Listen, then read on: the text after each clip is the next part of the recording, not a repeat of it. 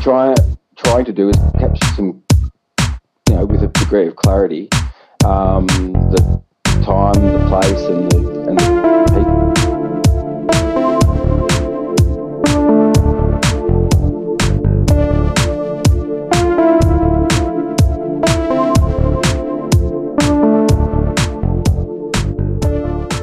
Welcome to the Fermenting Place podcast, surely one of the world's most modest, insightful, and least pretentious podcasts ever produced about wine and other drinks. Here we take deep dives via casual conversation into the infinitely fascinating world of fermentative beverages. I'm your host, Daniel Honan. Before we get started, I wanted to let those of you listening to this episode in real time, i.e., within a few days of its release, that this will be the final episode of the Fermenting Place podcast for 2020. Since the first episode in July, this project has met and exceeded all of my expectations in terms of listenership, engagement, support, and the guests who've given their time and energy to appear on this pod. It's been an immense few months, well, six. And given the caliber of current back channel discussions that I'm having with future possible guests, I'm really looking forward to bringing you fresh eps of the Fermenting Place podcast in 2021. Stay tuned. Thank you to everyone who tuned in to episode 12 featuring Angus Vinden of Vinden Headcase Wines over the last two weeks. A big episode, to be sure, which was evident by the steady amount of streams that episode had over the last fortnight. Over 200 and counting. So, cheers to you who shared the episode across your socials, in your Instagram stories, who tweeted and retweeted, and so on. Thanks for spreading the good word about the Fermenting Place podcast. Don't forget, if you do dig what you hear, please think about exchanging a little value for value. You can support the show and help to ensure its sustainability by becoming a Patreon subscriber or make a one off donation via PayPal. Or, if you know what you're doing, send me some sats to stack by using Bitcoin. Every little helps. Log on to fermentingplace.com for more info on ways you can support the show proper and enable the sustainable production of quality ground up listener led content creation. At the very least, do me a solid and click that subscribe slash follow button. Like, share, subscribe, leave a comment, just so that more and more people can grow their know about how fermentative beverages like wine and other drinks are inextricably influenced by and emergent from the unique environmental and cultural circumstances of a particular place. It is a super immense help if you do. My guest for episode 13 of the Fermenting Place podcast is an unwitting Australian natural wine OG, an all round good dude, Tom Belford from Bobar Wines in the Yarra Valley, with a brief cameo towards the end from his gorgeous wife and fellow winemaker, Sally. Tom and, Sally. fell into the natural wine rabbit hole while on a working tour of France with the fam. They were exposed to elemental ways of wine growing and winemaking, rocking out at its core, getting wholly creative with the transformative process of transitioning grapes into wine naturally, and with as little need for technological distraction as possible. Some say their style is fundamental winemaking at its finest. In episode 13 of the Fermenting Place podcast, Tom and I discuss AA batteries, fishing in France, bare minimum winemaking, family farming, sensing place, Yarra Glen Cabernet, being a natural wine OG, and recalling some astonishing wines. This is a jovial chat of the highest caliber, which I know you will enjoy. So, with all preambles notwithstanding, please listen, like, share, subscribe, and enjoy episode 13 of the Fermenting Place podcast, featuring Yarra Valley winemaker Tom and Sally Belford of Bobar Wines.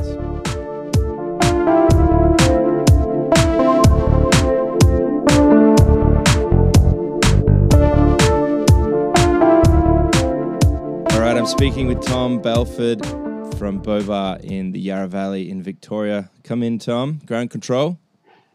Hello, how are you? I'm good, man. How are you? Really well, actually. No, good. Like we're, we're just well. I can't think of another way to describe it. Just you know, positive and well. This is good. I know I said that I wasn't going to bring it up, but uh, you're free. We are as of uh, we're, we're a few hours in. We, what are we? Ten hours in. How's it I haven't feel? actually left the house. Um, look, yeah, I- yeah. It's, I, I don't know. It doesn't really feel anything. I'm super glad to see. Uh, I was in Melbourne yesterday and Mm-hmm. um, seeing dropping, doing some deliveries and stuff. And there was certainly a massive buzz in restaurants. Right. Um, they're they're in a frenzy. That's so there was good. foot, d- doorsteps being mopped and and storerooms being organised. So That's so good. That's so good. Uh, yeah, the last few months have just been horrific, basically. Um, anyway, Bobar. I uh, I've been drinking your wines for a little while now. I think the first time I tasted your wines was actually I can remember it. It was at Love Tilly Devine in Sydney. Uh, it would have been maybe 2013. It was probably the 12 Syrah.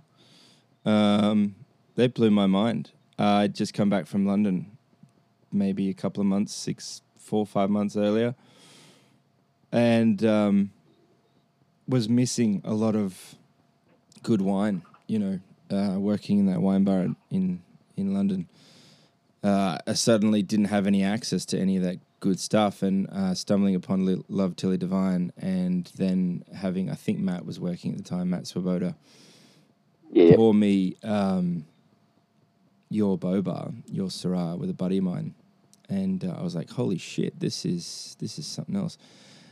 If I recall, it it had a spark to it, like a like a double A battery. Um, I don't know if that was from the carbonic or anything, but what's your approach to to wine growing and wine making? Uh, look, it's it's pretty simplistic. Um, the growing is really just basic basic farming, really, like you know, nuanced. Uh, oh, how do you cry? You know, intuitive farming. Um, we don't, for the most part, don't grow the grapes ourselves. Uh, we've got a couple of um, farmers that we really, really, really trust, like really, and, and I can know super well, and um, sort of believe in what they believe in. Is this uh, and uh, James at Blackwood?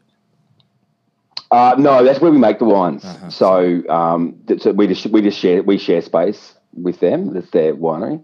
Um, and again, that's actually a good example of like you know we really just kind of you know you, you've so they're on their trip, we're on our trip, but there's a lot of shared you know like the actual fundamentals of what you believe in. Uh, you, you share them. Um, so the grape growing is just it's, yeah, it's just nuanced, caring farming and intuitive. I just I try and use that word a lot. Um, trusting your in, trusting your instinct and trusting your green thumb, and, and then um, the winemaking is how to describe it. It's it's very simplistic, I guess, to look at. It's also very strategic. We know, like Sal and I always know what we're going to do. Like, there's not a lot of um, when we're doing vintage.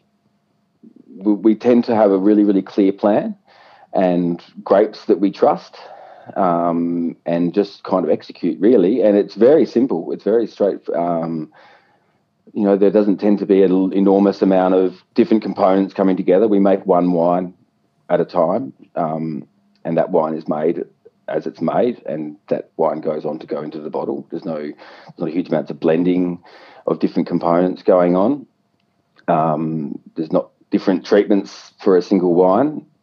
Um, there's one winemaking technique used for a, wine, and um, and just trying. I guess what you're trying trying to do is capture some, you know, with a degree of clarity, um, the time, the place, and the and the people. I guess is in from the, for the time being the vintage and the and the preceding seasons, and the place being the vineyard, the terroir, if you want to call it that, which is you know it's the most useful term, and um, and yourselves and the farmer in, in the wine. Hopefully, you can capture some of that. That's like the ideal, and often, and then also just getting a, wine that's really lovely to drink. That's probably, that's probably objective number A. Yeah, I always get self conscious when I use the word terroir. Uh, and I think a lot of people do. I, I, I guess, yeah, obviously co-opting a French term into into the English language, it, it, you know, it's hard not to sound like a knob, but um, it is actually the most appropriate word. I, I actually can't think of any other English equivalent that that that you could use to to you know express what that word, what that concept actually actually means, right? Precisely. It's that's the one you. Um, yeah, I mean, place is the only other. A sense of place is the only other useful term, but I don't think that really that doesn't actually capture um, the the word terroir entirely. No. So, which is a bit more than place. So. Yeah, it's it's way more complex than than just place, dude.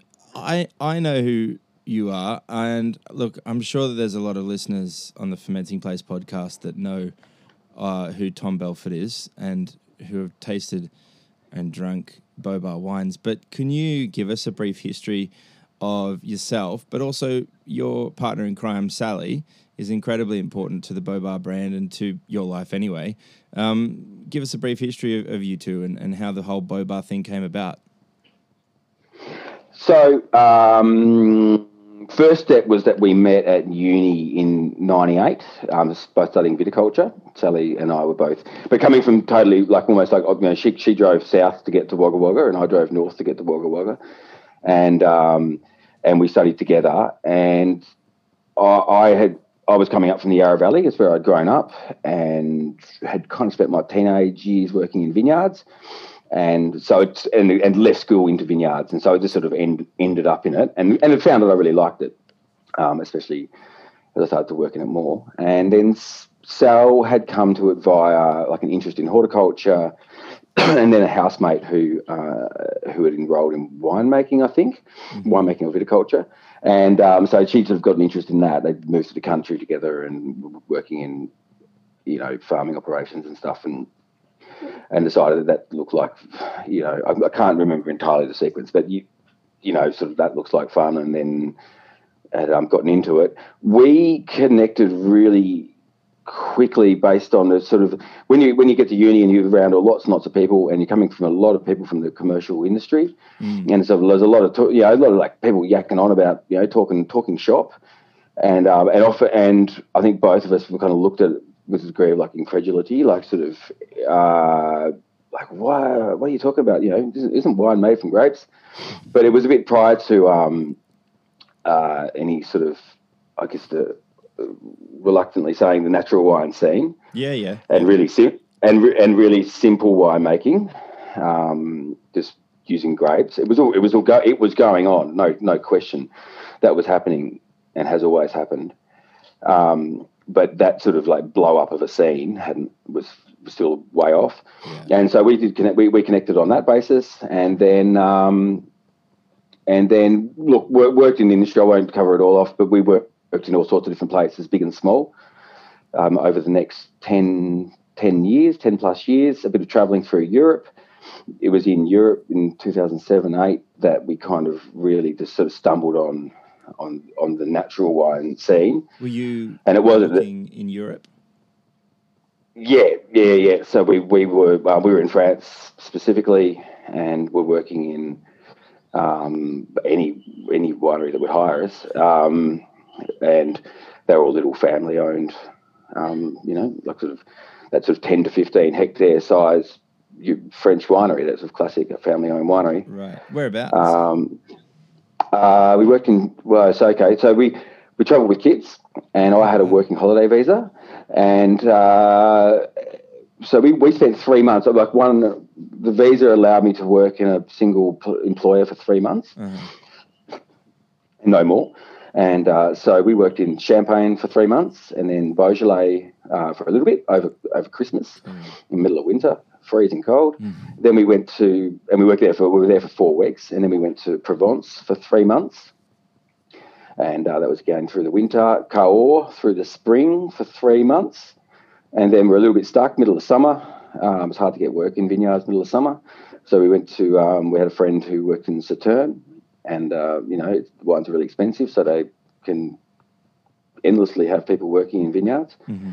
So I got a little bit, I've got a few weeks work there and then oh, and then ended up back in Beaujolais for vintage in vintage in 2008 and that was probably the big one. That was the one where around about that time and it was over christmas that earliest day in beaujolais we went to a wine fair in lyon and um, and had this sort of dawning moment where it was a natural wine fair, but mainly it was talking to the actual, talking to the winemakers and talking to the growers, and then describing how they make it. And you suddenly have that moment. You go, I can do that. We can we can yeah. make wine in a shed too. And it's just like, oh wow, like you know, it's it's simple. It's it's you've got grapes, you've got some tanks, you make wine, you use the resources you've got, and um, and that was that that was really really critical. Came back home in end of 2008 and did our first Bobar vintage in 2010. Awesome. In um, I back to the Yarra Valley. I, I recall. I'm recalling a conversation that we had. Um, it might have been uh, back in let's say 2013. I'd, I think I did this big trip with a buddy of mine um, in in a van, one of those wicked vans. We, we I, I, I had a blog at the time, which which you know about because I wrote a story on you guys, the Wine Idealist, and um, my idea was to go and collect a whole bunch of stories. Uh, so that I, you know, could do face-to-face interviews and, and take photos and whatnot, and then, you know, slowly write up these stories on the on the blog as as the months went past. And um, we visited you guys um, in the Yarra, and you were kind enough to let us uh, park in your driveway, and, and we had dinner with you guys one night. That was an incredibly memorable experience for me. I, I remember it very well. Yeah, I, one of the things I really enjoyed about it was um, there was no TV in your lounge room. There was Triple R on the radio station, uh, and that was that was it. And I and I've carried that through. I keep listening to Triple R actually. Uh, after that, I, I stream it on the internet. Um, anyway, so that dinner had a bit of an impact. But I remember you telling me a story about being in France, uh, running out of money, and buying a fishing rod. yes. Am I remembering this right? Yeah, yeah, yeah. So we bought. I, I, um, we're at a market. We still had money. we hadn't been there very long.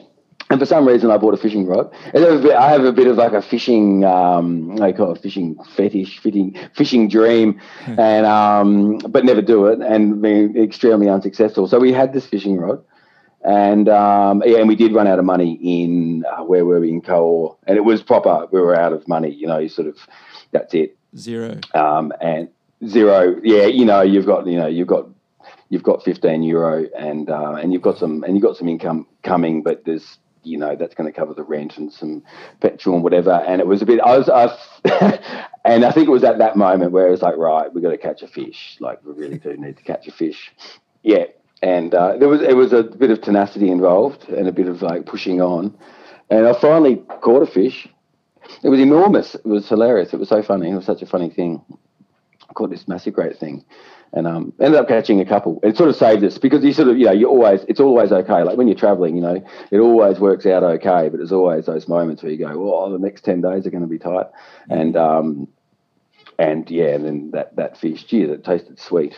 The second one didn't taste as good. The second one didn't taste nearly as good because it was sort of muddy Lot River, um, yeah. giant, of like a catfish thing. But that that initial investment paid dividends uh, down the oh, big time. Yeah, yeah. Oh, yeah, yeah, yeah, yeah, yeah. That's so. And now we, I've got the, I got to bring the rod home. Oh, nice. We still got it. Excellent. Uh, so, so you worked in Beaujolais and you were at this wine fair and you had this epiphany that, like, we could do this. We we, we know what to do. Uh, we could simply transplant this this process or this this culture, a, a, a snapshot of this culture or something, uh, back home in the Yarra. Yeah, I guess the real driver on it was, although well, not the driver, the, the take home bit, the really critical part of it was the fact that you just use your resources, you use what you've got, um, you use your relationships and um, simple equipment, and you don't be driven by um, some in some ways coming from the Australian wine industry and being sort of schooled in it, and um, through workplaces and through university. There's a lot of technology involved, a lot of expensive capital investment. Mm-hmm. Um, even for even for simple winemaking, it might be down to the you know even the barrels you buy. You know, you go, I've got to buy you know six new barrels or something, and that's going to cost me ten thousand dollars. I was like, no, you don't. You don't need to do that. You, you, you use what you can get and you use what you can afford and you do use your relationships. So you, do you know a farmer who's got a vineyard? Do you like them? Do you like the way they farm? Can you work in those? So it was a kind of a, um, there was one conversation in particular, and it was a grower from I think it was in the Languedoc. I can't remember where precisely. In the south of France, and he described um, uh, the way the wines were made and the early bottlings. So he was so you obviously picking the grapes in sort of late summer, early autumn, and then he was bottling in spring. And um, and I asked some question about you know is that like a you know it's a as a winemaking strategy? And he was like, well, I make I make it in a three sided shed, and I can't have the wine in there in summer because it will get cooked in the right. in the sunshine that, that comes through the. Sh- it's too hot, and you just go, oh right, that's it. Make it makes such an enormous amount of sense. Like um, there's like a there's like a a needs must sort of uh, necessity is the mother of invention. You know, a more intuitive way of of, of making wine as opposed to uh, following the guidelines uh, written out by Bryce Rankine and, and, and, co. Correct. Yep, yep. And and using really uh, like really beautifully kitted out um, large wineries as your reference point, where you go, well, I can't do it without a without this piece of equipment and that piece of equipment. And um, you know, do you do you have a friend with a press, or maybe you could use the press for a day and is this how you were you taught winemaking at, at CSU? Like that you needed all of these tools and implements and, and, and various things, or you know, did you have to strip all that away afterwards? Um, we weren't taught that. Like, I'm not gonna. It's definitely not a case of like rip, ripping into like the, we would probably be taught more sort of science sort of stuff and yeah. microbiology and chemistry, and um, you actually weren't taught a lot of how to make wine. In mm. all honesty, yeah. um, uh, you were taught about stabilities and stuff like that. Actually, really useful information that Definitely. you do take away. That that's still really, really critical. That you've you, you might make your wine in your three sided shed and bottle it in October to beat the heat, but you've still got to make a stable, sound, good quality wine. It's like yeah. you can't.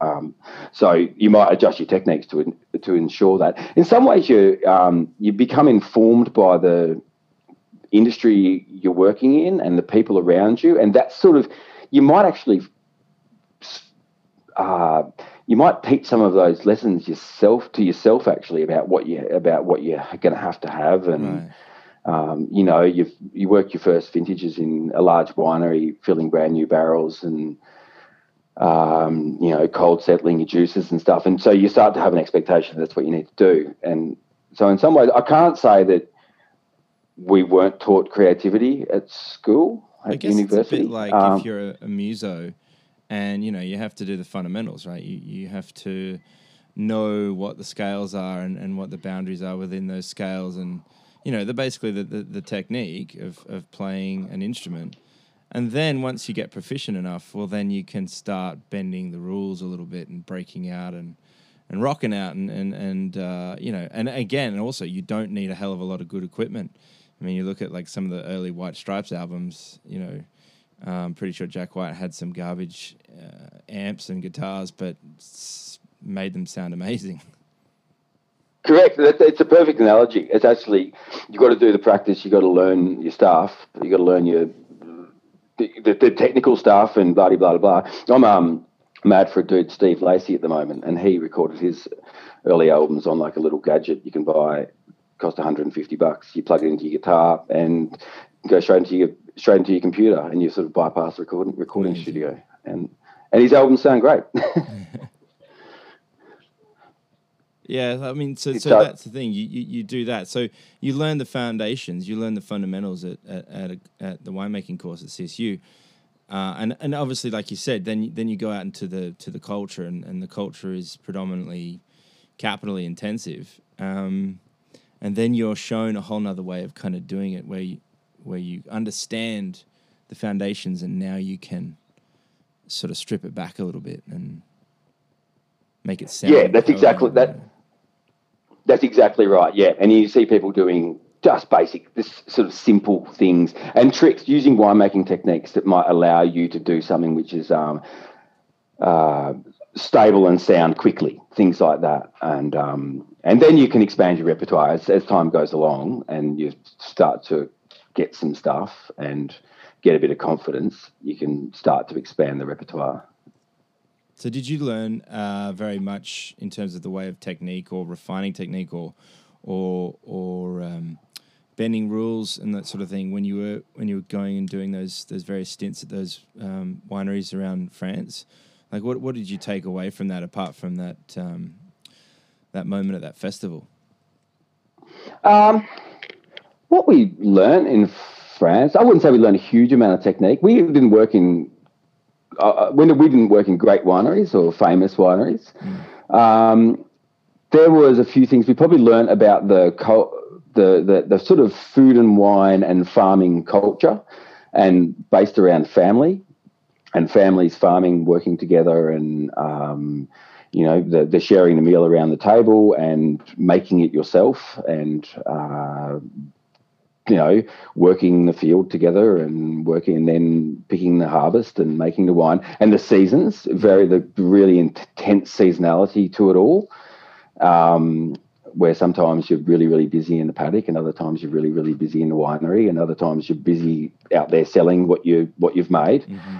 That was what we probably learned. We also learned that uh, oh, this is something that I really, really, really, really noticed uh, that the less successful, less renowned regions were often more creative and did higher quality work in their vineyard because they kind of needed to.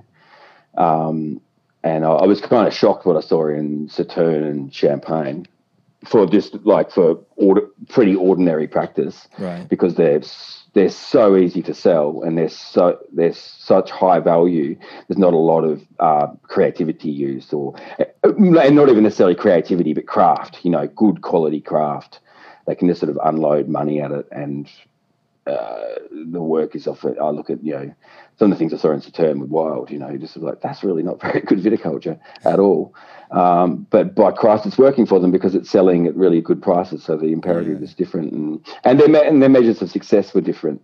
Well, you're only um, as good as your incentives. So you know, if you don't have an incentive to be creative or or refine the craft or or be a little put a little bit more effort and time into um, more mindful approaches to viticulture or, or whatever the case may be. Um, yeah, if you if you can fix it with money, um, you know most people will will take the the shortest route and just yeah throw a bunch of bills at it and be like, you do it. fix it for yeah the, the, the labor unloaded into Sauternes was phenomenal. It was like wow this is cool and I like what you, I, I appreciate what you're doing but wow you know this is not realistic. This is like this is not something I can take away back home and use because yeah yeah, whereas in Beaujolais and Cahors, they were the two places where I really saw just fantastic, well-timed viticulture and hard work. Right. And uh, and and it worked really, really well. They were making great, like really wonderful wines that were incredible value. Is it true that um, did you take any Australian wine over over there with you? Did you did you try and pop any bottles in the in, amongst the company of, of some some uh, French viticulturists, French winemakers? Uh, we did. We did. We didn't take that much. It's funny because I would have taken completely different wines. Now I don't think we would ever take those wines that, back there again. Um, some, some Casella, some Yellowtail. uh, well, we took a wine. Um, I remember taking a wine called Yarra Yarra because uh, it's a local winery, and it's one where both Sally and I had worked, and we regarded it as, you know, it was a bit formative for us. Yeah, yeah. Um, um, but they were pretty powerful oaky, oaky wines, and um, but they went down well. I can't really remember it to be honest. I do remember showing one uh, bottle of Sauvignon Semillon or Sem, Semsav from um, Yarra Yarra at something or other, and I remember it going, it being well liked. But I, I, also remember the wine looking really sunny in comparison to what, like when it was out and it was being drunk. And I do remember drinking it with a different lens that I'd looked at it before and was like, wow, gee, it's really sunshiny, isn't it? um, and oaky. So yeah, so that was that was. So no, we, we didn't we didn't really take a huge amount of wine over. We didn't go with that really like real confident um, where Australians in France we were on this sort of uh, quite daring, ambitious um, personal journey, really, in some ways. We didn't rock in as like the Australians here, here to, to learn. learn. Yeah, yeah, it was. It was had. It had a different vibe. It had a different kind of mission to it. And you were traveling with with your children as well. How, how many? Two. Yeah. two? We had two. We had two yeah, kids. Yeah. Um, Lucille was two and a half when we arrived, and Vincent was four. Mm. And um, and when uh, a kid, when a child is two and a half and toilet trained in France, they can go to um, uh, école maternelle, um, which is essentially what we would call kindergarten, full time, but it's full time. It's um, I think it's four days a week for, or four and a half days a week or something like that.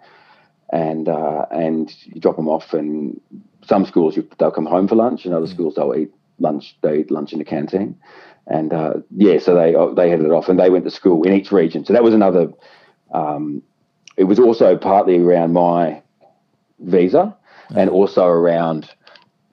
Um, and also around the school terms. So they have a three months uh, school term, and so you sort of you do a term in a place and then move to the next village, and uh, you, you email the uh, not email, you fax the mayor and, and line up the school. Because every little village has a has a mayor, and uh, you email the, the mayor and get school lined up for the next village. I think that's so cool. I, I I'm probably not alone in thinking this, but like I, I would just be super scared and nervous to to to even attempt to go overseas and travel as, as widely as you did in France and elsewhere with two kids. I mean, uh, I've got one six, seven month old, and I can't sometimes bring myself to leave the house at this point, let alone go overseas. It, it was genu- I, I, it was genuinely difficult and scary. Yeah and um, and quite isolating as well. I think as a um, we were such a tight because we, you know neither Sally nor I spoke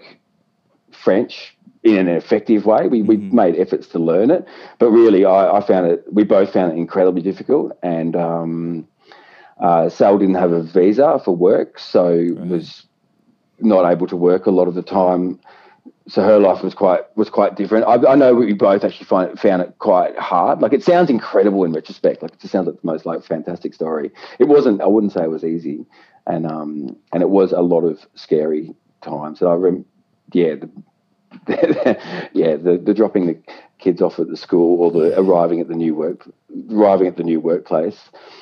Just and, um, constant um, and I got anxiety.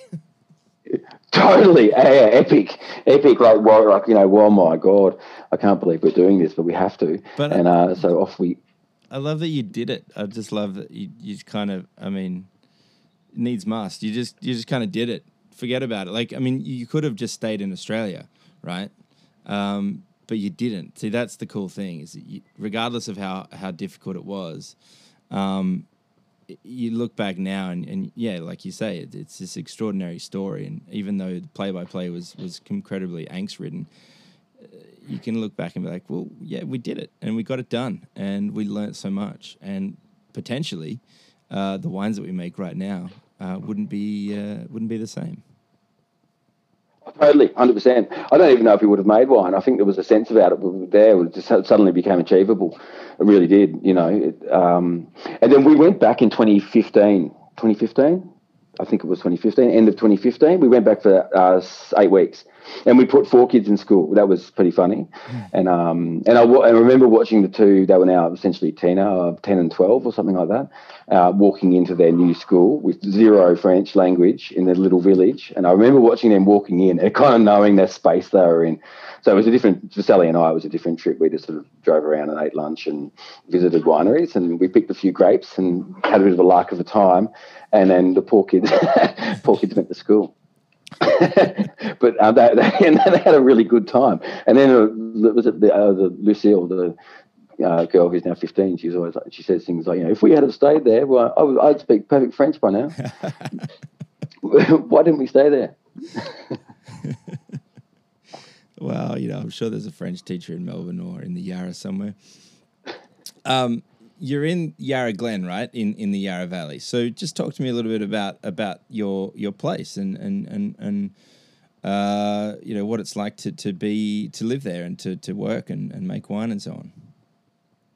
Yeah, Yarra Glen. So western side of the Yarra Valley, and uh, Yarra Yarra Valley is a is a valley of three highways. There's the uh, there's the Warburton Highway that goes up to the Upper Yarra and carves sort of uh, eastwards and then there's the Maroondah Highway, which comes out across the valley floor towards Healesville, and then up over the up over the um, up over the dividing range and out of the valley. And then there's the Melba Highway, which comes to the western side of the valley, and that's our side of the valley, and the Melba Highway.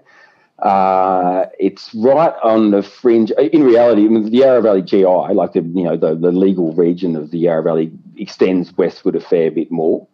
But um, really, we are on the extreme western perimeter of what you'd call the valley floor. Um, uh, uh, so the rivers flows uh, slowly winds its way, classic sort of lazy winding river across the valley floor um, from Healesville to Yarra Glen, and um, I kind of actually I've actually been learning a little bit about it now recently, so I can kind of it's about 70 meters altitude at the river in Yarra Glen, and then if you head westwards, it really suddenly you go about a kilometre to the west, and then it's a really precipitous rise straight up, bang, comes up out of nowhere to create this east-facing range, um, the Christmas Hills, and and this and then a range of hills behind it, the, the Christmas Hills.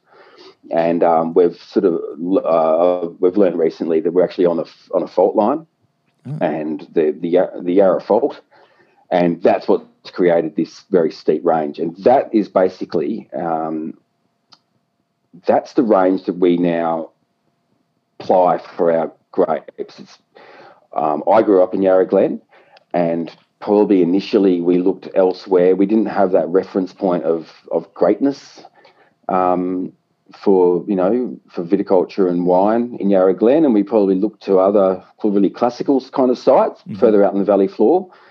And then through the um, no, it's a complex sort of a whole thing. It was partly through the Bobar Chardonnay, which came from a which comes from that the very base of that hill, facing east, and saw in the wine that this is a really good spot to grow grapes with a with a personality and a signature and um, and and quality.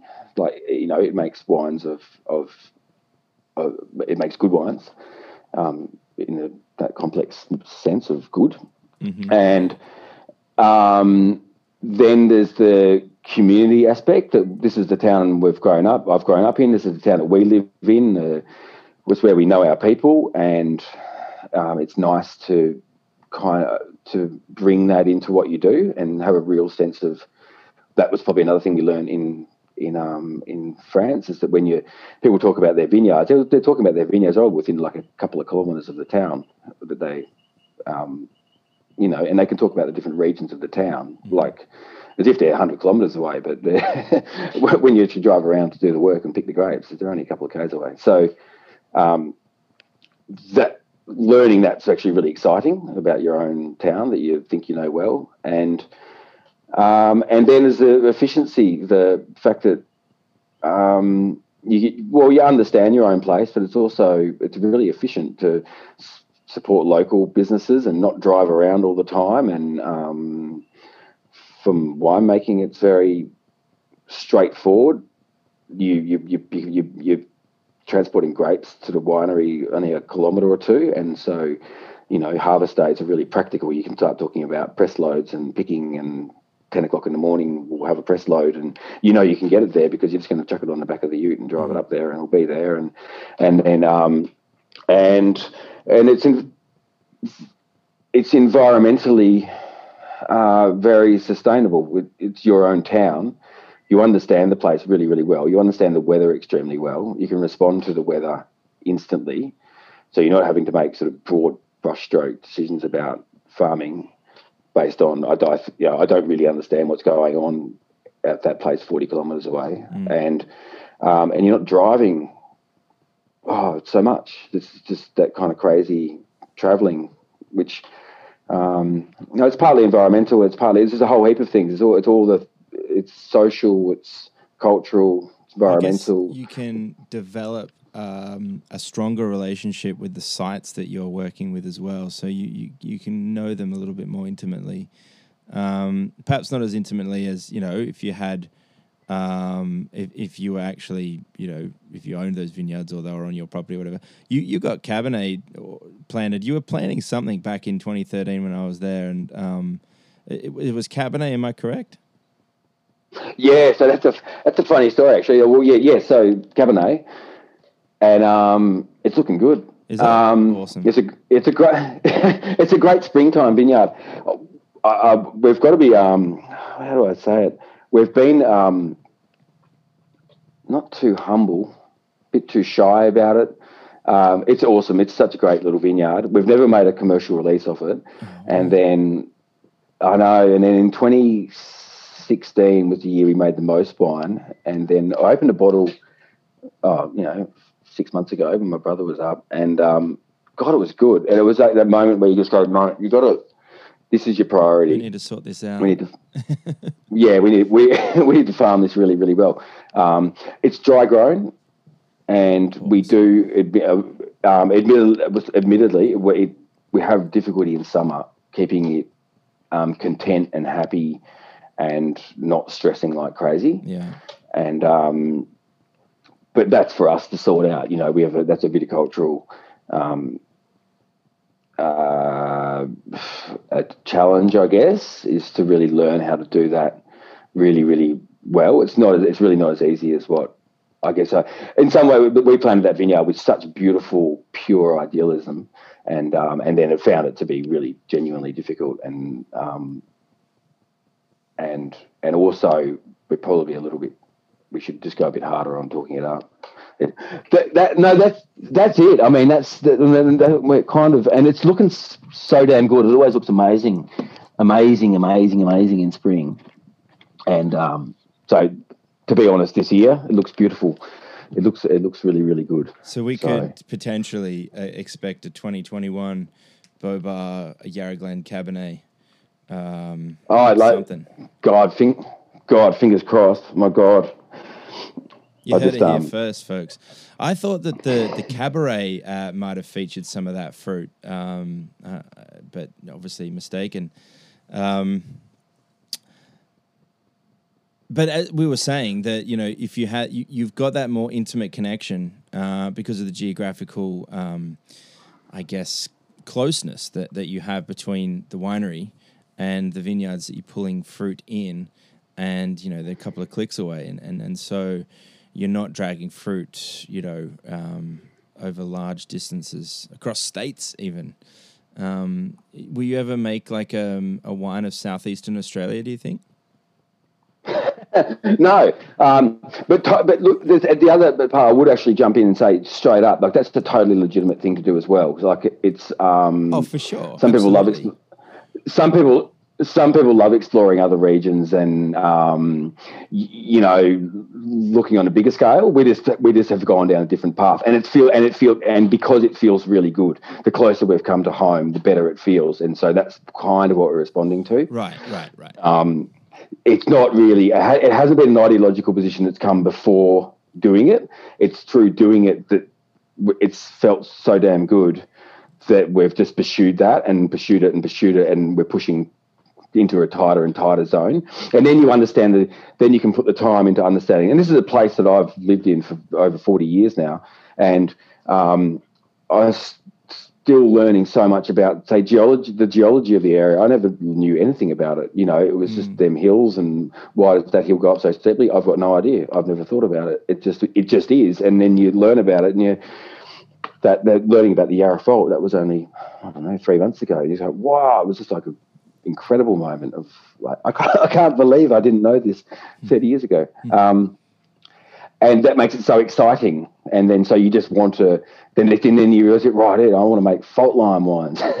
and but it, yeah, so that so that in some ways it's become an no, it's not even an ideology. It's just become a thing we do, and um and then and then you start to build in other parts of that narrative along the way about like community and um, you know, it feels pretty damn good when you're buying it off a little farmer who you've also known, who your family's known, your families and your family and their family have known each other for you know for a couple of generations, and then you go, Jesus feels, Jesus feels good.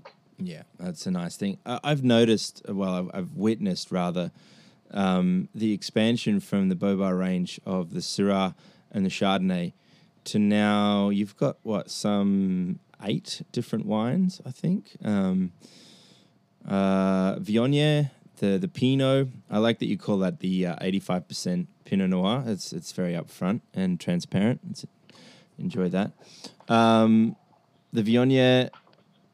I opened a, a, bottle of the Fanny Finch uh, recently. Um, well, last night actually, uh, but recently for the podcast, and um, and I was trying to discern what what fruit that was. Uh, but there was no back label to help me out, and uh, I was kind of hoping that one day you guys might actually put a back label on. I, I, do think about it. I've, I've, looked at other people with a quite a crafty back label, which is sort of you know got good information, and um, you have to convince that I like. I remember she told me she hates back labels. she does. But it was, it was also maybe there was a reference point to back labels from wineries we were working in. We go, that is such a lot of bullshit. Oh my god! and then you just go, oh, when when when we make wine, there will be no back label. And then now I've watched other people go, you know what? That's actually pretty good. Um, maybe we should do that. No, I like I like the mystery, uh, and and and me trying to figure out what was in that Fanny Finch. I mean. I don't know. Uh, we'll do this live, but I thought there was it, actually. I, I, went to a tasting earlier that afternoon, um, yesterday, and Tim Ward was there tasting his "I'll Fly Away" gear, and um, I love his wines. But he showed me a, a Yarra Sav um, that he whole bunch pressed, and um, it kind of reminded me a little bit of that. So I was wondering whether or not there was any Sauvignon in the in that wine. Yeah, so that um, that is a little block of grapes that um, it's hundred it's hundred percent Sauvignon Blanc. Um, it's directly over the road and 150 metres north from the Bobar Chardonnay. Um, it's a, there was a winery called Yarra Ridge um, that was planted in, oh, let's get this wrong. It was planted in 83, 84, or 85. I think it might be 83, but that was a drought year. So it would have been a bad year to plant. But, anyway, whatever, it doesn't matter. It's around about that period. Um, and that was the first winery or first vineyard I worked in working winery, but first vineyard I worked on um, when I was about 16. I used to work on my school holidays there, and um, and it's from the original planting, the original block, and that Sauvignon Blanc is um, oh, it's the most delicious grapes you'll ever eat. Like if you're going to eat just grapes mm. when you're picking, they're the, they're the ones you want. It's a um, it's a clone that no one look. It's I'm going to say unknown. I mean, I'm sure that someone knows it, but from the basic practicality of it. You don't know what the clone is; it's not widely known. Mm-hmm. And uh, as far as I know, it's the clone that was pretty widely planted in the Yarra at the time. It's and um, so if you look at old, old, old vineyards of Sauvignon Blanc, you'd be looking really classical wineries. Really, um, uh, it's really hopelessly low cropping. And um, every viticulturist, I worked there for about five or six years or something, and then every viticulturist who ever worked there was always going to fix that block of Sauv Blanc up by increasing its yield, but mm-hmm. it, it, was pretty pretty stubborn. And then we picked um, in 2019, we got hold of a little bit of it. We were able to get um, uh, like 900 kilograms or something like that. It's picked into fermenter in in the vineyard. Uh, it was a Sally and I. We just picked it ourselves mm-hmm. and um, directly into the fermenter, whole bunches directly into the fermenter. Drive it home, and it's about a fortnight's carbonic maceration and then and then and then pressed to old barrels, bottled without sulfur.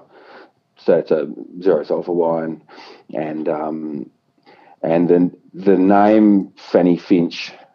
So you're always looking for. We've taken to using names um, because it, it's fun and it takes the variety out of the picture. Yes, and um, uh, and then both Sally and I heard on the radio uh, it was either Radio National or Triple R, um, someone talking about Fanny Finch and who was the first woman to vote in an Australian election. And it was like a municipal, like a council election in Castlemaine in about the 1870s or something like that. I forget the year. But um, we both got home and we kind of like said, Did you hear this? oh, no, much. No, did you hear? I heard the most amazing thing on the radio today. I was like, no, I did. And so we both heard this.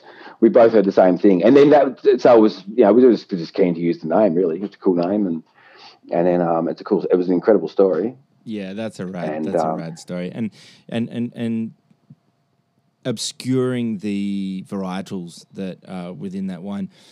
It's something that I've been thinking about recently, uh, well, most of this year really, is, is wondering whether or not if, if the entire varietal was removed from the wine, um, you know, you might get a more intimate connection to um, the place that the, the wine comes from. Um, it kind of forces you to have to decode. That's kind of why I like a little bit of, to an extent, that I like the European um, labeling system where the vineyard or the site is up front and center. And so you're not given that it's a Chardonnay or that it's a Syrah or that it's, you know, Pinot or whatever.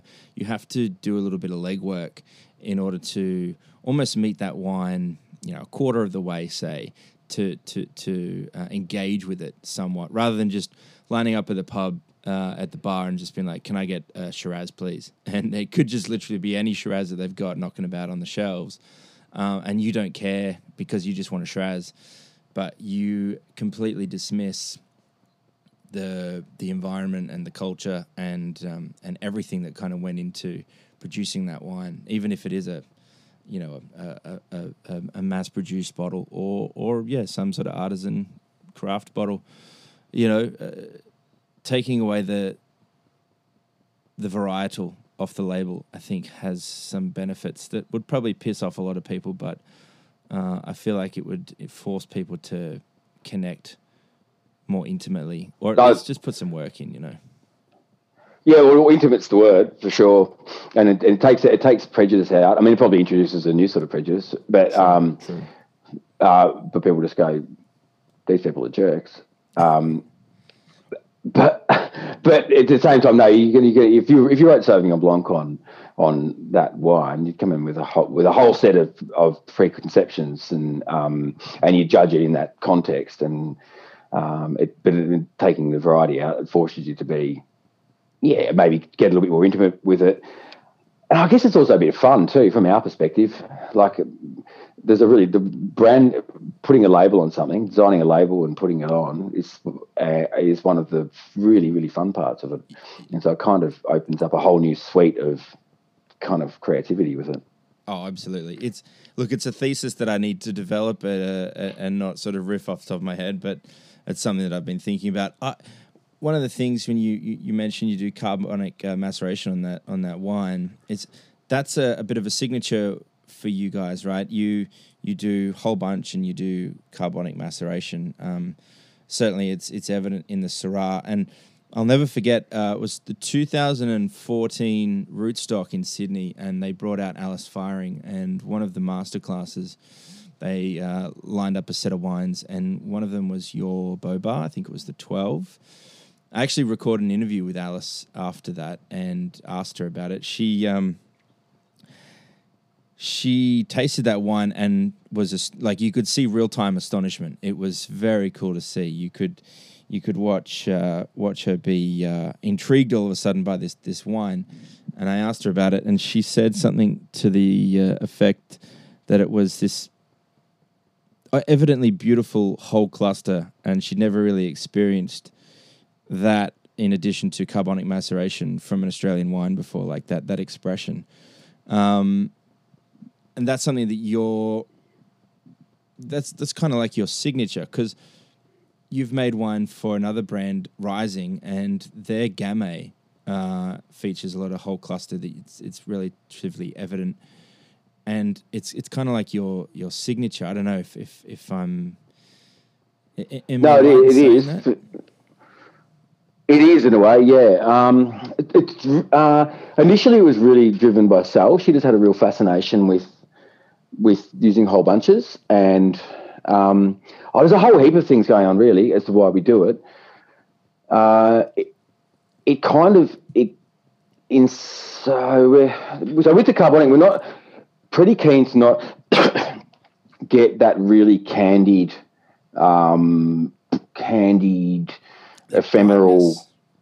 Yeah, that so that's not necessarily a huge objective. Mm-hmm. Um, it's kind of it's in some ways it's part it's just something that you come comes along by using the technique but we're not wanting to see really and the, the wines we've made over the years where there's been like a couple of the Syrah vintages where it's been super super evident you get that real bubblegummy kind of character and we haven't liked those wines so much because they don't have as much savouriness and just just normal fruit mm. fruit and you know um, characteristics. Well, I was going to say, um, like the savouriness is is is the signature of, of that as well. So there isn't that overt sweetness that I tend to see in a lot of carbonic maceration. There is that element of savouriness to sort of anchor it back to the earth. It, it, it's yeah, it's something that you guys do very well.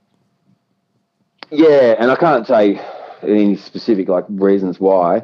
Um, Sal had a really. We were actually t- talking about that. We were kind of riffing on about it the other night, and she said something which was quite. Con- I thought quite contentious. I thought it was pretty funny because it was because um, people talk about stem ripeness when you're picking using whole bunches, and um, she was she said something about the ripeness. You had the ripeness of the stems, correct?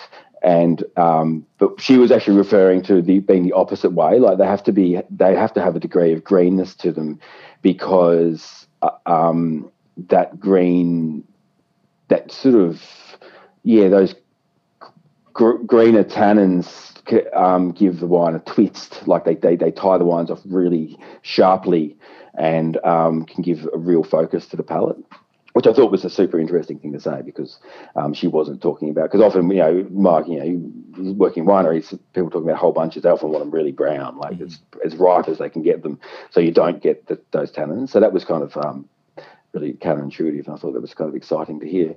Um, and the, probably the other real driver is that we are making wines in a really rudimentary winery and wanting to bottle early um, in order to get them out of the winery and carbonic in a way, or carbonic, or that whole, I kind of I hate saying carbonic, but that's what it is. It, um, making the wines in that whole bunch sealed up technique kind of accelerates the winemaking, gets them through malo, malolactic fermentation, can really aid getting it through that faster and sooner, um, which can present its own risks and problems. But, um, but you know, assuming all goes well, um, you can end up with wines that have got they've got no sugar and they've got no malic acid and they're stable, so they're stable, biologically stable sooner, and so you can bottle nice, um, and then you can mature them over winter, and they look nice and composed, and then you can bottle nicely clarified, um, you know, and naturally settled, um, stable, content-looking wines in spring, and get them out of the winery for summer um, sooner you're not there. Whereas, where, for example, the Chardonnay, which is a, just a whole bunch pressed wine, um, we're often waiting f- throughout spring to get them through malolactic, and you know the, the shed's warming up, and it's this kind of like race between getting it bottled, or between getting it through malolactic and getting it out of the winery as, as soon as you can, so you can get it somewhere nice and cool um, and out of yeah, and out of that warm environment. Um, so the whole bunch technique is some way I can't even describe why we do it in, in some respects. It would also mean you don't need a destemmer like when we're that first year when you're getting going. Yeah. Um, that came from a fascination with Beaujolais that Sal had from like when I met her in like 1998. She was fascinated by the bush vines and carbonic maceration. Mm-hmm. Um, uh, it just kind of extended on, you know, and then it's a convenient winemaking technique when you've got very little winemaking equipment and you can pick the grapes in the vineyard into a fermenter. Though we weren't doing that initially, we we do, but we do now. Um, pick it directly to a fermenter, take it back to the winery, put a lid on it, um, press it 10, 20 days later. It's very, it's very simple, very straightforward. It's so cool. It's so cool you guys are pretty much uh, OGs of the Australian natural wine scene. I mean, Lucy Margaux and um, Jamsheed notwithstanding, and Jauma and uh, and Sam as well. Um, but you've seen a lot of the evolution of uh, natural wine in Australia. I want to touch on that a little bit in the extra time segment of the pod. Um, so for listeners that uh, aren't aware, we've got this extra time segment, so we chat for about an hour or so, and then there's an extra half an hour. I'm still undecided, still after 10 or so episodes, uh, whether or not to, to leave in the extra time or to take it out and make it exclusive for Patreon subscribers only. I don't know, Tom. What do you think? Uh, let's make, make them pay, man.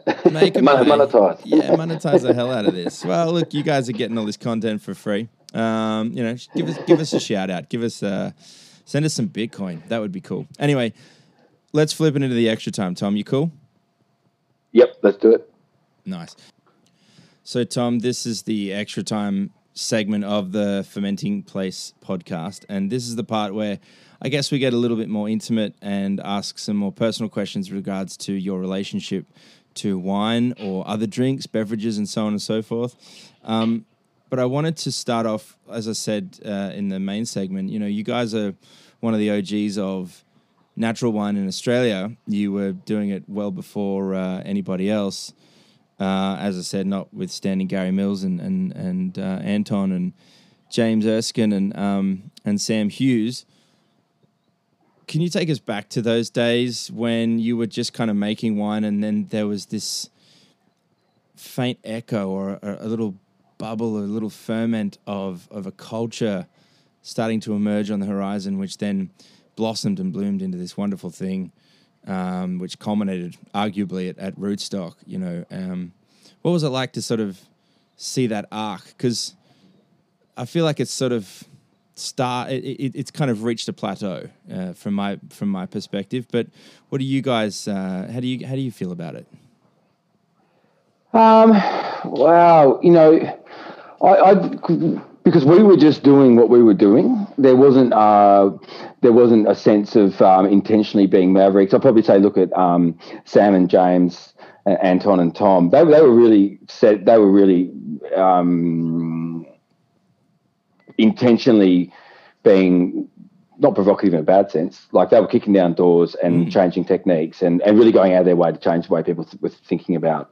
um, you know, wine, basically wine and food and, and the culture around it. And, um, and, and having a lot of fun. I think Sal and I, we, we were just kind of doing what we were doing and maybe got swept up in that current, which was amazing, which was completely awesome. Um, I can't even really recall it. We we had kind of a couple of lucky things that happened where people noticed the wine that um, we were certainly not.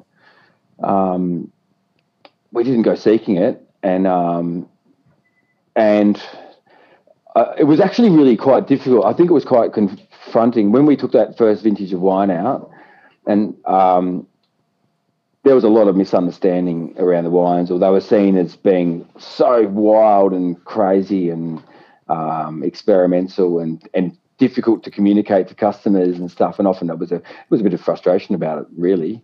Right. And um, I think from our perspective, we just kind of kept on sailing along, doing what we are doing, um, and it did kind of get quite. There was actually a lot of energy around it. It was like insane amount of chatter on Twitter at the time, which was where it was all going on.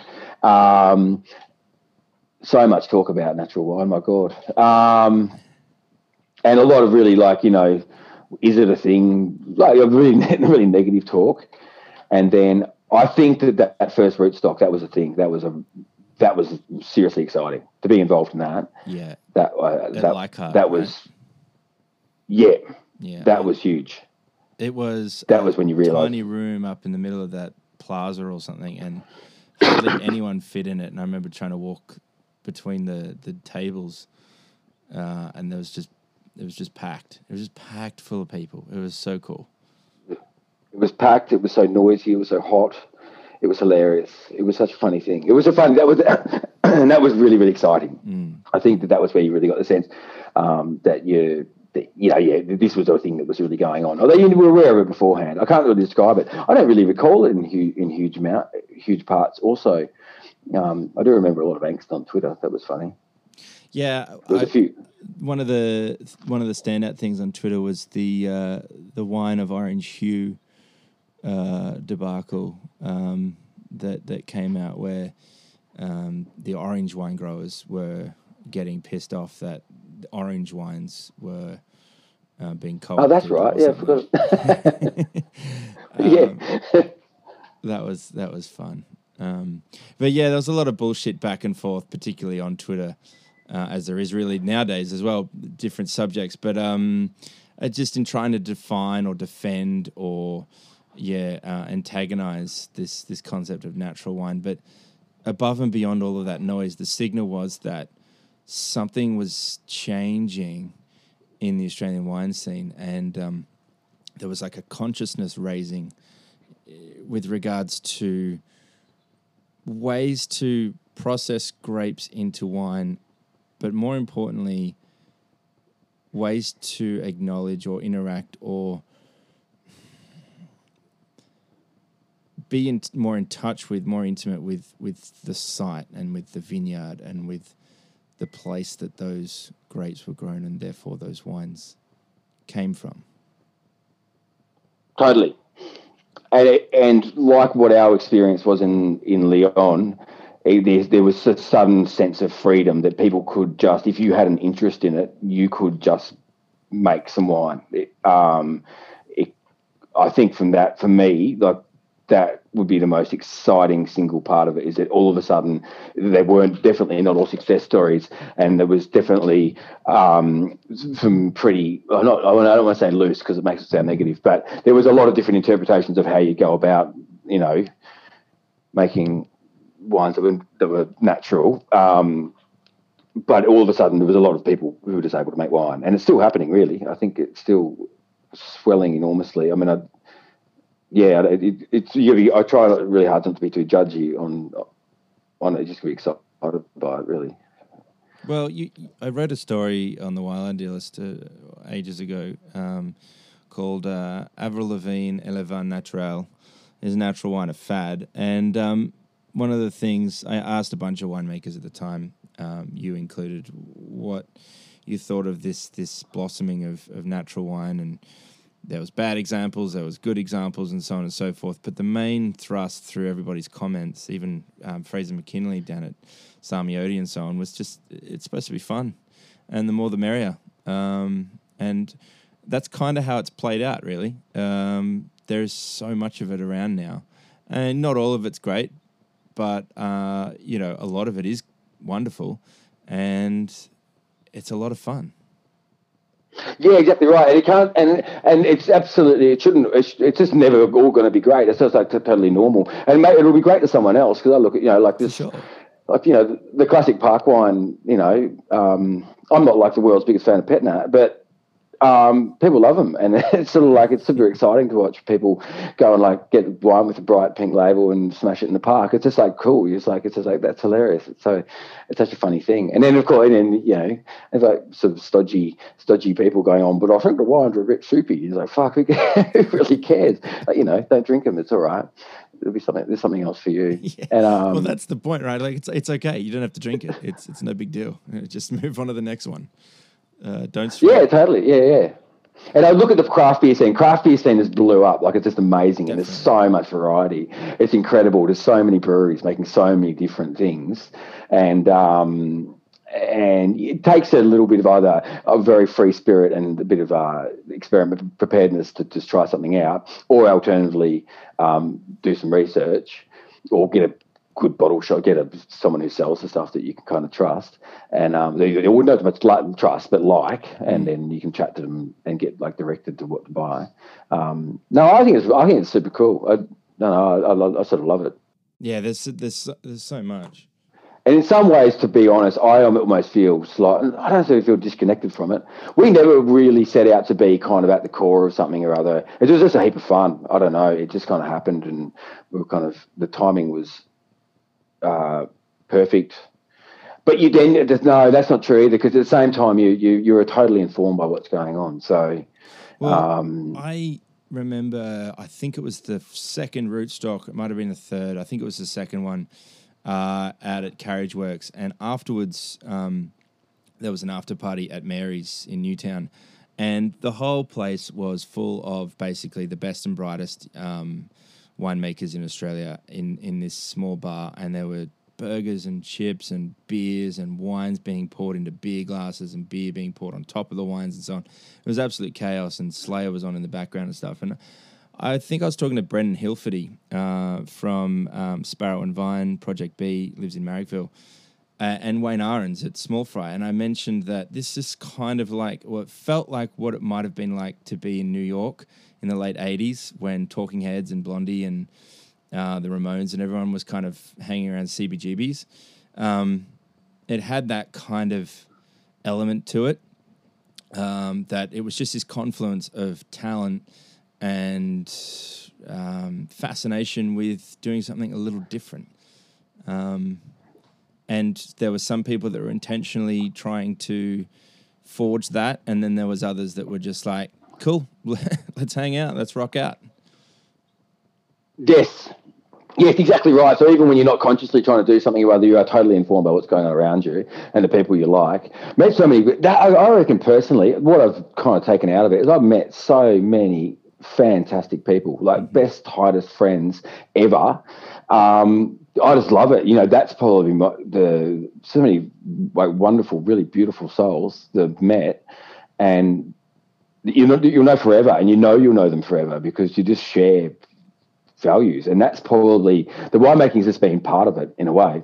Mm-hmm. Like it's just been, it's just that's just been a thing along the way, and um, it's all hilarious that you all kind of come storming in and started making like ridiculous wines, and um, yeah, and some of the stupid experimentation. and some of the ridiculous experiments you see going on. It's so funny. Like you still can go, that's really cool. It's so funny. It's such a funny thing to do. Yeah. Whereas Sal and I are very strate- very kind of strategic, and the ideas come um, are formulated slowly. Yeah, right. And, um, it doesn't feel like that though when you're drinking those wines. Though they feel very freeform and, um, dare I say it, natural. Yeah, well, that's actually really funny, and I hear we totally hear that really, really often. Yeah, it, um, it's sort of quite funny. So, uh, yeah, I can't, I can't, It's very hard, difficult to work it out because at the same time there isn't. There's not like a list of uh, procedure written down. I can't really describe it in some ways. There is um, it is kind of freeform, I guess. So, episode one, I, I I was fortunate enough to get Andrew Jefford, the legend that is Andrew Jefford. The right, yeah, well, yeah, yeah. Um, and, you know, we were talking about wines and, and how they have this capacity to astonish you. And not every wine will astonish you, but uh, every now and again, out of the blue, this thing, uh, you, you open up and it's just like, fuck, what is that? Uh, what are some wines that have astonished you throughout your uh, throughout your life, Tom? Oh, okay. Um, I definitely say I'm going to ask Sal because Sal's actually here as well because she might be able to chuck in. Have you there, Sally? Yeah. Some wines that have astonished you, like stopped, changed the way, you know, like hinge points, I guess. Hinge point wines bring, on the bring way. Sally in. I, I, I, I, felt bad that I was only communicating with, with you, Tom. So if Sally's hanging around, bring her on on the, on the um, if she wants to. Uh, yeah, she's right here. Uh, hi, Daniel. How you going? yeah, good, Sal. How you doing? Um, I'm all right. I'm all right. Um, I do remember Marcel Lapierre um, Morgon as a real. That was a real. That was a long time ago. I couldn't tell you what vintage it was, but that. Um, uh, that Condrieu that I drank that time. Yes. Which one's that? You always remember wine labels. I don't. Um, oh, old mate you know, your mate, old mate the one that everyone, yeah, the one that everyone knows, and um, it'll come to me. And um, I remember Sally telling me about that long, like when I first met her, like well, not first met her, sometime or other. Oh, Jesus. Are you talking about Guigal? or, or uh... No, no, no, no, no. It's got a very distinctive label. Everyone knows it. Um, tall bottle. I'll Google it. it's super power. It's a classic Condrieu, like you know, so it's sort of like super powerful. It's got like 100% new oak. Fuck, it's delicious, and it's one of the few wines on that style that, that actually that actually works really, really goddamn well. And um, and everyone tries to emulate it and makes gross wine. Um, that's, a, that, that's a fucking terrible thing to say. I can't believe I said that. Um,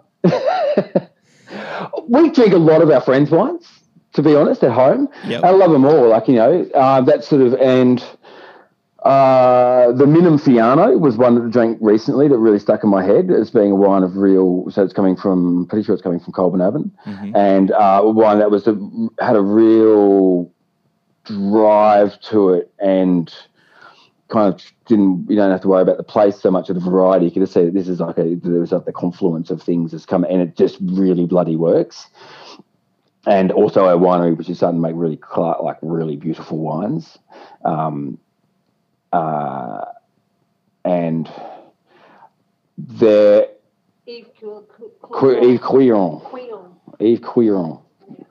And uh, there's a particular cuvee. It's the fancy one. It was a fancy one, and it was like a um, 1999. Oof. Oof. I drank it in 2000. Oh, she. yeah. Uh, um, uh, Larmandier-Bernier Chardonnay definitely a wine which we've drank along the way, which has been uh, like fuck that's delicious wine that again transcends its region a little bit. You can drink a lot of champagne and it's like it's nice, but it doesn't change your day. Mm. Um, uh, gee, I have such trouble with with this sort of question. I we drink wine. I I don't know if I personally have had an a wine an epiphany. I mean, to be honest, I'd sort of say okay, this is sort of it's kind of super daggy, really. Yarra Ridge 1996 Reserve Pinot Noir was probably a wine I looked at and went, fuck, I don't know why, but that is really good and delicious, and I want to be involved in this. Yeah, cool. Um, um, and I would have drunk that in 1997 and 1998, you know, like just, and that was working at the winery. So you very much, you know, it's in house, it's a cellar palate sort of a situation. And, but you can kind of see the people who are involved in it and you can get, you know, they were very proud of it and wow. it got good reviews, which, which influences,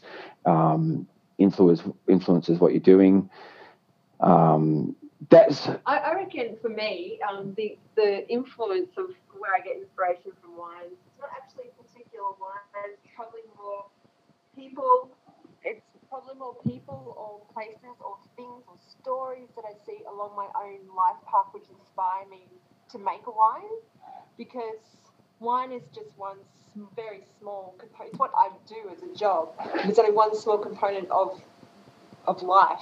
So my inspiration comes from heaps of things. It could be a season, a place, a dinner, a meal, anything. And you sort of want to capture that moment in a wine. Well, you've certainly done that because I, I, have got a number of uh, memories uh, that have been uh, transformed from moments uh, opening up bottles of, of your wine. And one of those uh, was, as I said, at Love Tilly Devine back in the day. But um, down at your place, and we had um, we had dinner. I think Tom, you cooked like a side of beef or something. Um, it was anyway. It was it was friggin' delicious. And what that said to me, I, I said at the top of the interview, you know, it was a moment for me because it it it said like th- this is how you can actually have um, a family. This is how you can have a life. Like you don't have to have the telly on when you're having dinner or whatever. You can sit around the table and you can enjoy each other's company. You can converse. The kids are there too. Um, they're eating what you're eating, and you're drinking and you're chatting. And then all of a sudden, it's twelve thirty, and you think, "Shit, I've got stuff to do tomorrow. We have to go to bed." I love that, and I love that wine can be a part of of that, and sort of be the vehicle to enable those sorts of things. Well, totally. It's it's, it's like a yeah, it's like an agent of it. Just, it's one of the vehicles that you can use to. Um, uh, yeah, exactly. Oh, yeah. I've got, I've got, yeah, exactly right. Yeah, yeah. There was one winery that we visited. We because we spent some um, time in the Loire Valley, and uh, do you remember Pierre? that freak we visited and he wasn't there, and we tasted with his wife. Fuck, that was crazy. That visit. Everyone goes there. The angel wine. Yeah, at Lange, Lange, uh, Jesus Christ, I'm so shit at this. Um, fuck, that dude was a nut. Orange Divan. Yeah, here we go. I, I remember how to spell that. Lange de Vin. That's not how you spell it. Fuck, that was the craziest visit. That was that moment of like super looseness that you, that you see can happen in in wine, and um, and where that was a family, a couple. They were, you could look at you, and you kind of know that within that kind of freedom and and express is, is a, a lot of tightness, a lot of focus, and they know exactly what they're doing.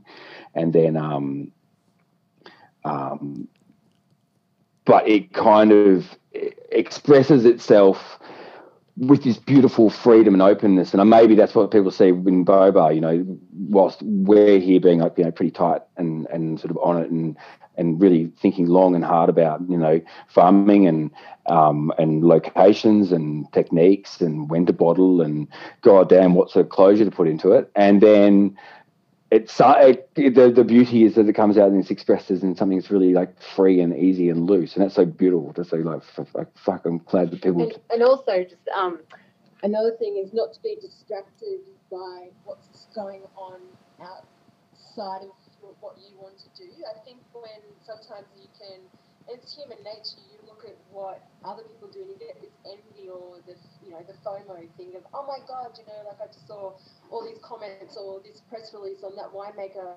Um, maybe I should be doing that, and you get you can be easily distracted. And I think um, once you find that happy place and you become happy with what you're doing, and you it gives you clarity, and you just keep on your own path. And I think that's really important. And when you meet people that are doing that also, um, there is a sense of freedom because they don't give a shit what everybody else is. There is no stress about trying to be to pretend to be something else. You you do what you do, and if people really like what you do, well, that's great. That's that's great. But you're not trying to impress anybody. You're just trying to make your life as happy as you can. that's it. And then the rest of it's just value add. I love that. That's awesome. that was beautiful. Thank you, darling. Yeah. So you're more you're much more articulate man. we'll do take two, and we'll get we'll get Sal on the on the line as well, dude. I want to um, wrap this up uh, with a couple of um, questions that I ask everybody at the end of the uh, the episodes. Um, are you ready? Ready. Okay. What do you least love about wine? the alcohol. Fair enough. That's that's a pretty common response, actually, um, and yet it's so essential. It is. It's critical. It's such an important part of it. In fact, uh, maybe I should say the cleaning. The cleaning. No, I love the cleaning. Fuck, I love the cleaning. It's but it's that's the zen part of making the shit. you put a podcast on and uh, and and just go to town. Hundred percent. What do you most love about wine? Oh, the sense of place and and can and the potential that it can express, uh, that it can capture the people and the time and the place and the vibe and the conversation and the music in and there's just that kind of potential you, you always know that there's this little potential that you might make a little there might be a bit of magic will happen. Or alternatively you open a bottle and you you go gee this could be the one where i really sense a lot of like good times or bad times or it's there, there could be some magic captured in it. That's what i love about it. Nice. Think of a favorite album or a piece of music what is it and what do you love most about it um, look, I'm um, right now. I just can't get past a dude, Steve Lacy, and his album. I think it's called Inside. Um, I love it because it's got the freedom. It it it sounds um, loose and funny, and this guy who's um, doing whatever he wants, but you can hear the focus and the hard work. Um, the album's actually called Apollo 21.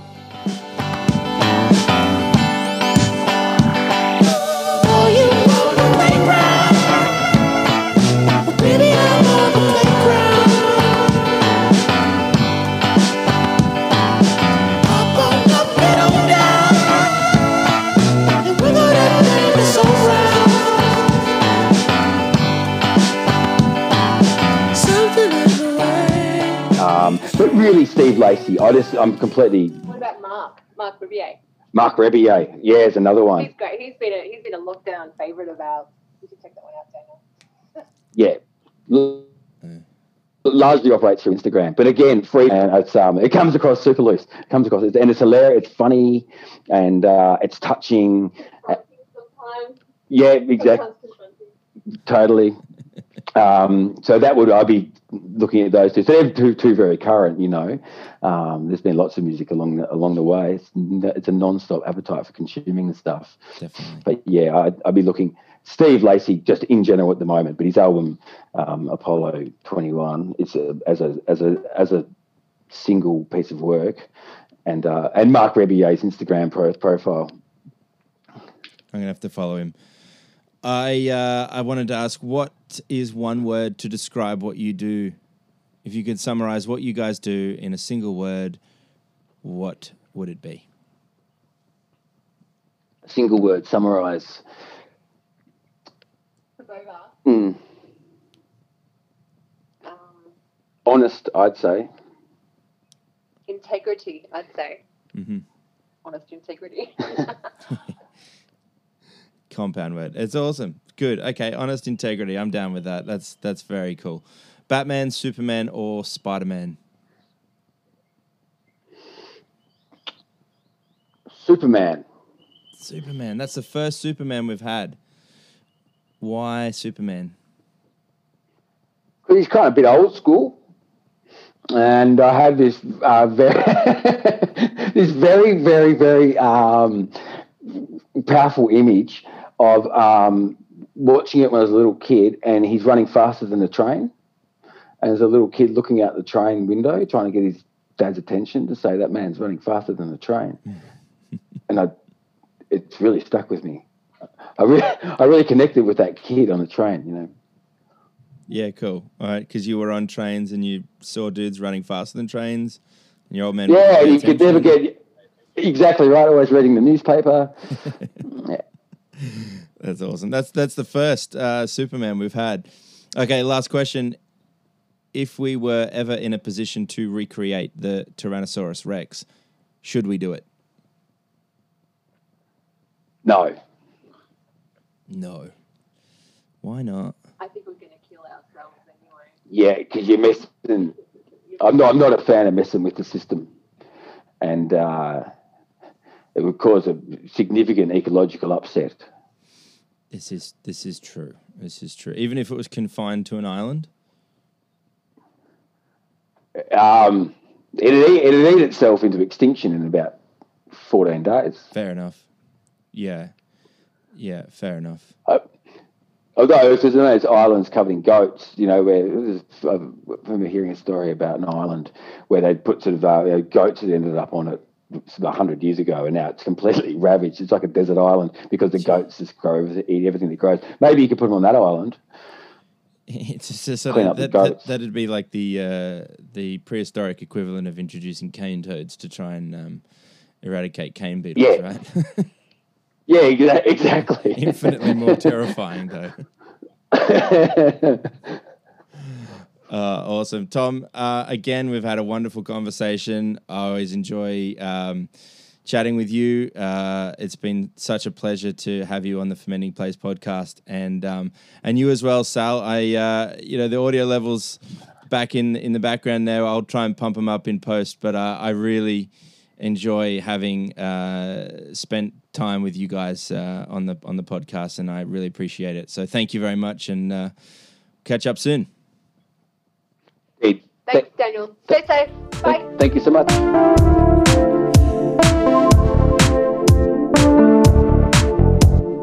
All right, episode 13. What did you think? Did you enjoy it? Did you gain any knowledge, any insight? Did you get any wisdom? Let me know. Leave a comment if you're using Apple Podcasts or SoundCloud. Otherwise, you can tweet me on Twitter or tag me on Instagram at Fermenting Place, or simply say hello and give me a guest suggestion via email hello at fermentingplace.com. All right, that's enough for me. Merry Christmas, happy holidays, happy new year. Have an awesome, awesome time off. Take care out there, but don't forget to eat, drink, and be merry. I'm sure you won't. And I'll speak with you next time on the Fermenting Place podcast.